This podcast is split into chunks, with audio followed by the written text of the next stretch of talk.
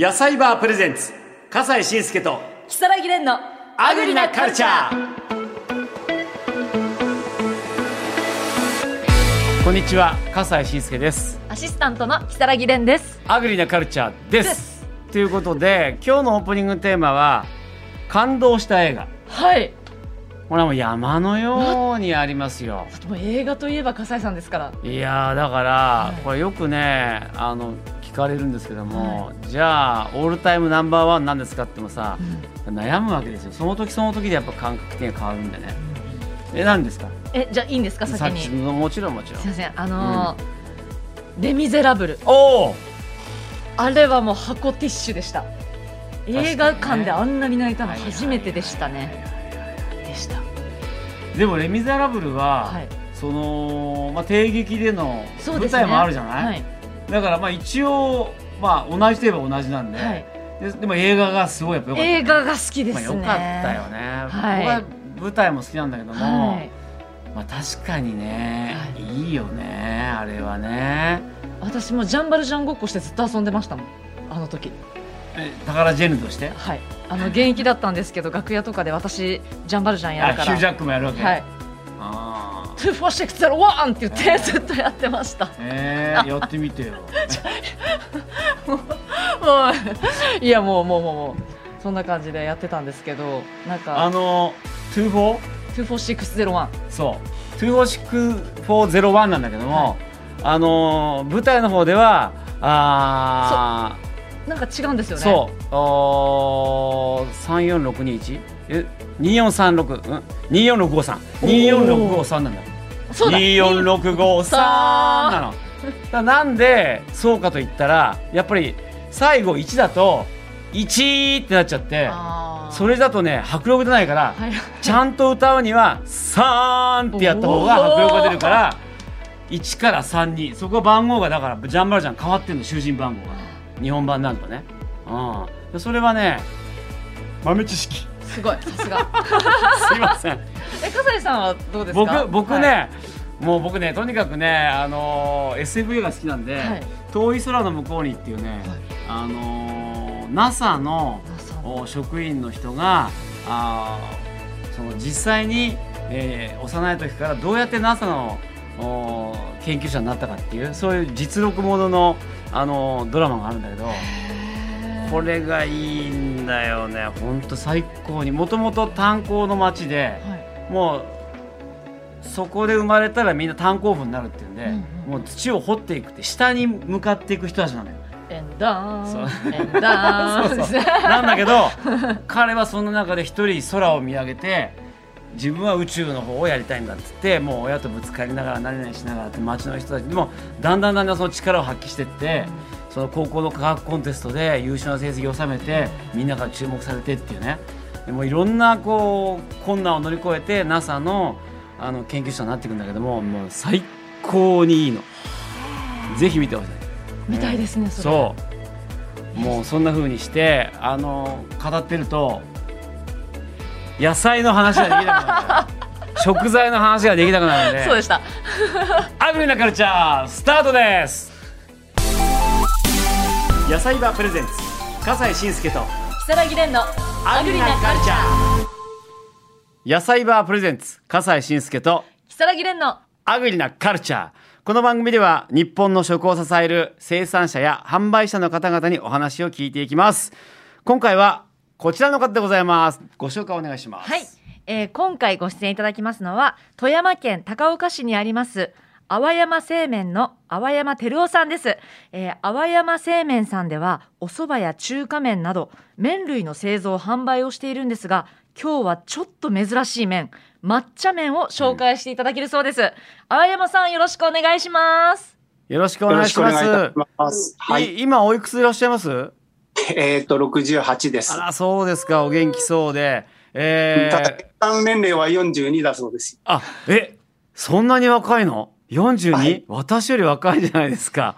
素晴らしい。であの後ろには淡山製麺の、あロゴとマークですかそれは？はい。ねえ背負ってらっしゃって。腰の万葉っていうのは、うん。私が持ってる商標なんです。あ商標持ってらっしゃるの？はい。あそうなんですか。さああの基本的にはいろんな麺をお作りになってると思うんですけれどもはい。今回早速その抹茶麺特集でございますんで。これ抹茶麺というのは、まあ聞いてすぐ分かる通り抹茶の麺なんだろうなってところは分かるんですけれどもどんな特徴があるんでしょうか？えっ、と、普通はこう茶そばという形で、はい、まあ、こちらも販売してますけれども、うん。ただ、えっ、と、これ、そば粉が入ってないんです。うん。え？そば粉入ってない？はい。茶そばと言いながら、蕎麦粉は使ってないんです。えー、これ、なぜかっていうとですね、そ、ば、っていうのは10月頃に新そばが出ますよね。で、ところがこれは、あの、ボジョレ・ヌーボーみたいなもので、ええ、乾燥が行き届いてないもんですから、うん、あの2月頃が一番美味しいそば粉になるんだそうです。ほうほうほうだところが、うん、その真冬よりはどちらかというと夏に食べたいですよね。うん、そばって。ところが、うん、その冷蔵技術などない時代には、当然夏になると風味も、うん香りも落ちてしまうわけです。うんうんでそれで、えー、柚子を入れたり、抹茶を入れたりっていう変わりそばが生まれたわけなんです。はいはいはいでもよく考えてみればですね、まずくなったそばに香りを足すんだったら、うん、そば抜いてしまえばいいんじゃない？そういう考え方から生まれたのが抹茶麺なわけです。で俗称では、というふうには言ってますけれども、茶そばとは言ってるけれども、もう抹茶麺、うん、はい、どちらかというと、うどんですね。あそうですか。じゃああの基本的にそばアレルギーの人でも大丈夫っていうことですね。えーまあ、せえー製造工場ではそば粉も作ってますので、あそうかそうかそうか。それはちょっと、混じる可能性はあるね。いただくはいことにはなりますけれども、いやそれにしてもそうなんです。それ茶そばという一応ね品目でありながらへえでもこれどう見てもこれお蕎麦にしか見えないのが面白いですね、いやでもこれはあれですか？あのーまあそのううどんっぽいっていうところですけどもこれは特徴味の特徴って言いましょうか。どんなところが強みなんですか？えーまず生麺っていう段階で、うんこう抹茶の香りがすごく立ちます。はいはいはい、あのーまあ、板前さんに言わせると、えーこれ使うと、うん抹茶の匂いが他の料理の匂いを潰すからい 嫌だとか言われるくらいに、ああの匂いが立つっていうか。らそれはいいですね、ええはい。へえではいはい。それでですね、えっ、と、まあ、もともとは、あの、名古屋の、えー研究家の方が、うん。まああ、開発された商品なんですけれども、えっと、機械製麺で、えー手打ちと同様な、えー麺が作れるっていう、いわゆる網目製法という特許を取られておりまして、ええ。まあ、すでに特許はあの開放されているんですけれども、うん。それと合わせて、えー抹茶麺っていう形で、えーもう40年以上前から、まあ、私の父のがそれを教わって始めたわけなんですけれども、もう40年以上もあのこちらでは販売しております。えーじゃあまあいわゆる人気の定番商品ということもできるわけですね。はい。まあ、わえっ、と、当店の一番の推しの商品であるわけなんですけれどもですかで、ただまあ、あのーい最初の頃は生成塩を使っていたんですけれども、えー最近、あの、海洋深層水っていうのはちょっとブームになりまして、ええで、それで、じゃあちょっと海洋深層水使ってみようかなっていうふうええにうん。思っいやて、ここにねちゃんと書いてありますよ、富山湾のはい。海洋深層水深を、あの濃縮水として使ってるって。はい、えでもさえあれですね。あの青山さん。はい、海洋深層水ってことはこれ塩水ですよね。海水なんでそれで作るんですか、はい。で、普通海洋深層水の飲料っていうのはうん、しょっぱくないですよね。うん、そうそうそうそうで、えーそれどうしてるかっていうと、うんあの、まあ、脱塩するわけです。塩分を取り除くわけですよね。ああはいはいはいこの方法に、えーえー浸透膜方式っていう方方法があって、うんで、これは実験室で純水を作る方法なんです。うんということは、純水っていうことは、えー塩分の他にミネラルもいっぱいあるわけなんですけれども、それも取り除いてしまうっていうことになるわけですよね。はいはい。ということは逆に言うと、この逆浸透膜のは反対側には、えーミネラルも塩分もたっぷり入った塩水がでの残っているってことになるわけです。うん。これを、えっ、と、まあ、たえー富山県の滑川市の深層水を、えー組み上げてるところでは、もう一段階、えーこの逆浸透膜をかけて、うん。塩分濃度が10%以上の、えー濃い、えー海洋深層水を作り上げたんです。うん。でそれを、えーたまたま手に入れまして、それで、えーじゃあ、えーうどんっていうのはだいたい10%ぐらいの塩分濃度ですので、でそれ、そのまま使えばいいんじゃないかっていうことで、えー使い始めたっていうのが現状のこの商品なんです。ということは、ん？あの、はい。海洋深層水の普通こう取り除いた分を使ってるってこと？そうです、そうです。それすごいことじゃないですか。取り除いた分をいやだっ使ってるの？てあの普通に飲める水はさ、はい。あのしょっぱくないじゃない。はいそれ取り除いた部分のそれをさらに濃縮してそれを麺を作る時に使ってるわけですね。そうです。すごいアイディアじゃないですか。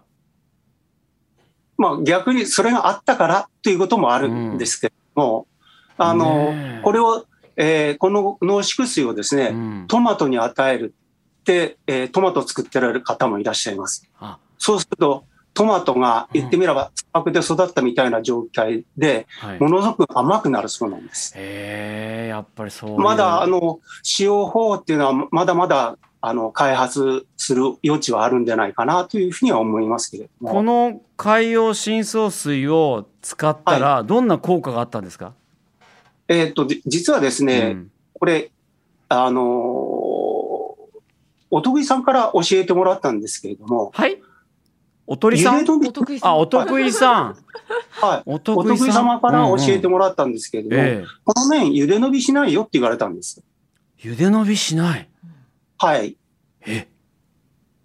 それつまりすごいじゃないですか。あの普通は伸びますよ。伸びますよ、、茹でてしばらく置いておくと、うん。ごわごわになって食べられやすくなりますね、うどんとか麺類って一般的に。ところがこれ、えー例えばラップかけてちょっとしばらく置いといても、うん。まあ、つゆかけるって食べると、うん。うんほほぼ茹で、え、いつ茹でたのってわからないくらいの、そういうものにしちゃった。これはそれはなんかなんていうのかな。あの多めに作って余りがちなお宅とかそうなんですよそういうあとは家族が同じ時間に帰ってこないお宅とか、ぴったりじゃないですか。ぴったりです。でもっと言うと、キャンプとか行くときに、うんうんうんキャンプ地で麺茹でるって至難の技ですよね。あそっか家でゆ茹でちゃえばいいんだ。そうそう。家で茹でて、それでつゆを保冷剤代わりにして、うんうんうんで持って行って現、現地でお湯さえ沸かせばあ使えるっていうそういう使い方もできます。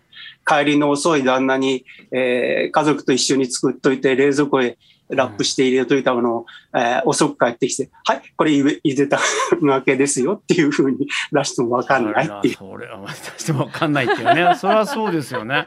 ーすごいね。なんてそこまで聞いてると、はい。ちょっとやっぱり食したくなりますよね。ぜひそうそうそう。え。お食べいただきましょう、えはい、えーこちらでですね、ええー茶そばの方を茹でていただきましたのででーんうわすごい山盛りなんだけど、ひ淡山さんなんかこれ事前にはい。これまさに。にキャンプに持っていくって話の、はい、はい。今茹でたものでないものがはい。届いてますそれ、はい。これは？召し上がってみてください。それからちょっと質問してみたい。はいはいちょっとじゃあそうですねよし。ではちょっとここれこのねもう事前にいつ頃茹でたんだろうなこれ。ちょっと待って。はい。では。はい。それではこのいただきます。はい、はい。さあ、うん。どれぐらい前にあいい香り茹でたものなのか。あ本当抹茶の香りする。普通その麺類はもう茹でてからあっという間にうん。硬くなっちゃったり、もう、抹茶の味はすごいするし、うん香りもいい。うん。これは、そんな経ってないですよ。お まあ、2時間とか経ってりゃいいのかな。うん、まあ、こんな感じかな。いや、どうなんだろう。あんまり、そんなに伸び伸びの感じしませんよ。美味しい。うん。これ、これは？いつ茹でたかわかりますこれは？これは、今これ夕方なんですけど、もう夜に近いんですけども、今昼過ぎて午後1か、それぐらいじゃないですかね。2、3時間前。昨日、昨日の午後3時です。き昨日？あ、はいこれ、もしかして、青山さん家で茹でたものですか？そうですえ、はい。27時間前ですね。信じられない。普通に食べられたよ。ねえ。少し麺がくっついてる感じはあったけども、食感は普通。伸びた感じもしないし、パサパサも、パサパサしてなかったですよ。ちゃんとしっとりと、ださっき食べたでしょ？そうなんです。実はもちもちしてるなと思って、うん、そうそうそうそう。あのーこれで完成形なのかなと思うぐらい新鮮ななんか食感だでした。さあそして今こちらにははい、はいもう本当にあのできたばかりのはい。抹茶麺はい。でございますここにおいてでは今度はあのちゃんとつゆでねできたばっかなんで。これあのまずは薬味入れないでいきますね。はい、はい、見た目は本当にお蕎麦のようで。本当そう、はい、だけどやっぱり香りは生麺であの作りたての方が強いねやっぱり、ねうんうんうん、抹茶の香りしますか？そうそうそう、はい、さあそれではよし。よはい。トゥトゥトゥトゥトゥトゥトゥトとさあさあさあいただきますいい音うん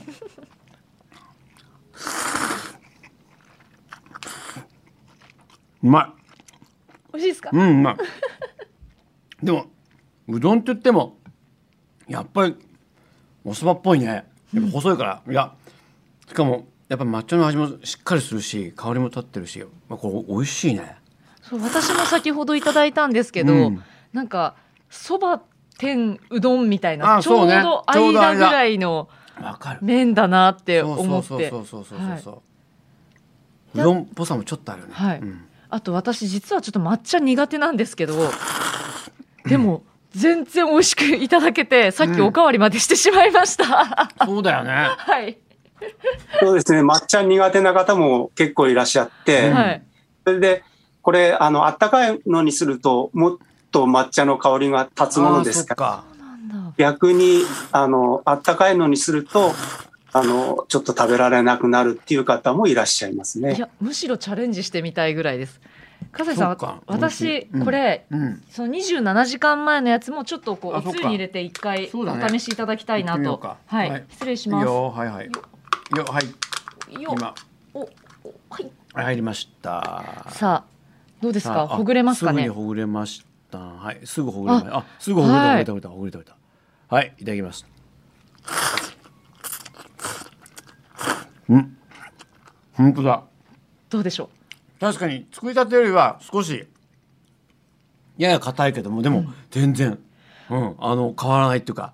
う弾力が逆につくようなそう。弾力がついてる、はい、うん。私実はその27時間前の方がもしかしたら好きかもしれないです。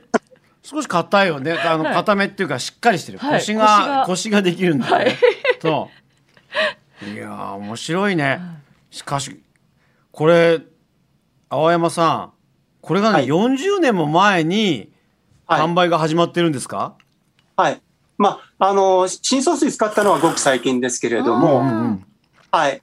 で、あの、全国的にも、あの、抹茶麺っていう形で検索すると、うん。あの、あんまり出てこないんですが、うん。富山県では、まあ、結局、うちが始めた関係で、はい。えー大手の製麺業者さんが、うん、皆さん、あの、スーパーにこれを卸しておられます。ですか。ら、富山は抹茶麺っていう、まあ、茶そばではなく抹茶麺っていう表示にはなってますけれども、割と富山県では一般的な商品っていうか、まあ、大手の方に言わせると、あの、安売り商品になってしまったとかって、えー言われますけれども。でも富山のお土産にも良さそうですねそしたら。ねだよね。はい。それは本当にそうだ。うんいやーでもその元祖中の元祖がこの淡谷製麺の抹茶麺であるということですね。そういうことです。ね。そこをはい改めて皆さんに確認していただきたい。はい。い、やーそうですかはい。これあのもう最後になりますけれども青山さんがこれから取り組んでいきたいことはどんなことになりますか？まあ、あの、飲食店は廃業が続いてまして、うん。まあ、先細りは間違いないんですけれども、ただ、まあ、ネットの方っていうのはまだ開拓余地があるかなと思いますし、えーもっと一番期待しているのは、例えばホテルなんかのビュッフェで、えーはいはい。あの、提供していただけると、うん。そうすると、まあ、あの、置いといても時間、あの、入れ飲みしないわけですから、非常に、こう、目玉商品にはなるんじゃないかなっては思うんですけれども、いかんせん、ビュッフェっていうのは、料あの、費用をかけないためにやってるもんですから、うん。ちょっと、えー価格が合わないっていうところが、まあ、ちょっとネックにはなってますけれどもただそれをどう、えーホテルの方が考えて取り組んでいかれるかっていうのはちょっと期待しているところなので、すあの、できればそっちの方向で、えー増えていくと、ちょっと、まあ、や、やりがいがあるかなっていうふうな方には思ってますけれど。あそうですか。いやうまくいろいろと開拓できるといいですね。はい。ええ美味しい抹茶麺ありがとうございましたあ。りがとうございましたい。ただきました。えー今日はですね、淡山製麺の淡山照夫さんにお話を伺いました。ありがとうございました。ありがとうございましたし。た。野菜バープレゼンツ、笠西慎介と木更木蓮のアグリなカルチャ